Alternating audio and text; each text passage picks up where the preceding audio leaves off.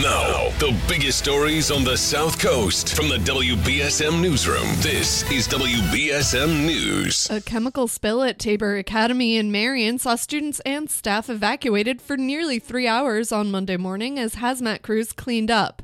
Marion Fire Chief Brian Jackvony said that crews were called out to the school at around 9:30 a.m. yesterday for reports of a chemical smell that turned out to be ammonia.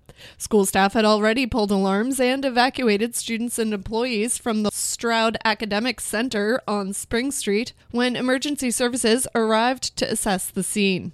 Jackvony said less than a gallon of ammonia had spilled in a chemical processing room on the first floor between two chemistry labs. The chemical is an irritant and a corrosive. Everyone was kept out of the building while crews initiated a Tier 1 hazmat response, neutralizing the ammonia with powder. The building, aside from the chemistry lab area, was reoccupied by 1230. Jackvony said that one female teacher was assessed on site for throat irritation, but no other injuries were reported during the incident. After suffering through a long term battle with COVID 19 in which he had multiple strokes and a heart attack, WBSM's midday host Chris McCarthy is undergoing yet another complication. Earlier this month, Chris went into kidney failure, and now he sits in the hospital going through a plasma treatment that may or may not work.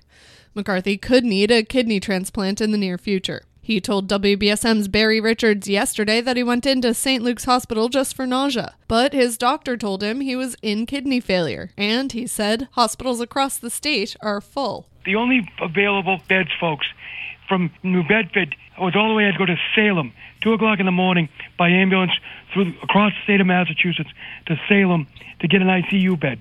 That is how filled up the hospitals are. McCarthy attributed the lack of beds to staffing issues, the pandemic, and other problems. He's currently on dialysis and undergoing a plasma treatment that involves removing all of the plasma from his body to try and reset his immune system, telling Barry, quote, the likelihood of it working is slim. Still, he said he plans to return to radio when he recovers. He said, quote, I plan to live a normal life. Organizers of the Boston Marathon are seeking to make amends for running the 125th edition on Indigenous Peoples Day by throwing the spotlight on a member of Rhode Island's Narragansett tribe. Ellison Tarzan Brown won the race twice in the 1930s and inspired the name Heartbreak Hill to describe the most iconic section of the course. The Boston Athletic Association said Monday it will honor Brown's legacy at the pandemic altered October 11th running of the race.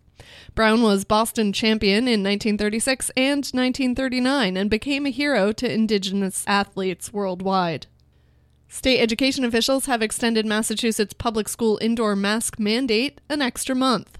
State Education Commissioner Jeffrey Riley said Monday the mandate that applies to students, staff, and faculty that was scheduled to expire on October 1st will now run through at least November 1st. Middle and high schools can apply for a waiver from the face covering rules if 80% of their students and staff have been vaccinated.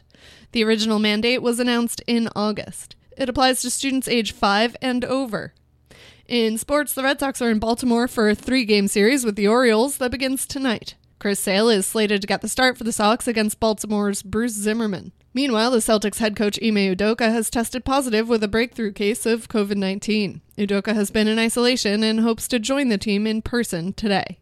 Now for a look at your local forecast from ABC6. Mostly cloudy outside this morning. We're waiting on some scattered showers and isolated storms to develop this afternoon. Temperatures today will be seasonable in the low 70s range. This evening, we continue to see scattered rain and isolated storms, but overnight will gradually dry out. Overnight lows dip down into the low 50s, and then tomorrow, a partly sunny day, a cooler day. High temperatures in the mid to upper 60s. From the ABC6 Weather Center, I'm meteorologist Chelsea Priest on New Bedford's News Talk Station, 1420 WBSM. Right now it's 68 degrees and partly sunny. I'm Kate Robinson for WBSM News. Stay up to date with New Bedford's News Talk Station, 1420 WBSM, and get breaking news alerts and podcasts with the WBSM app.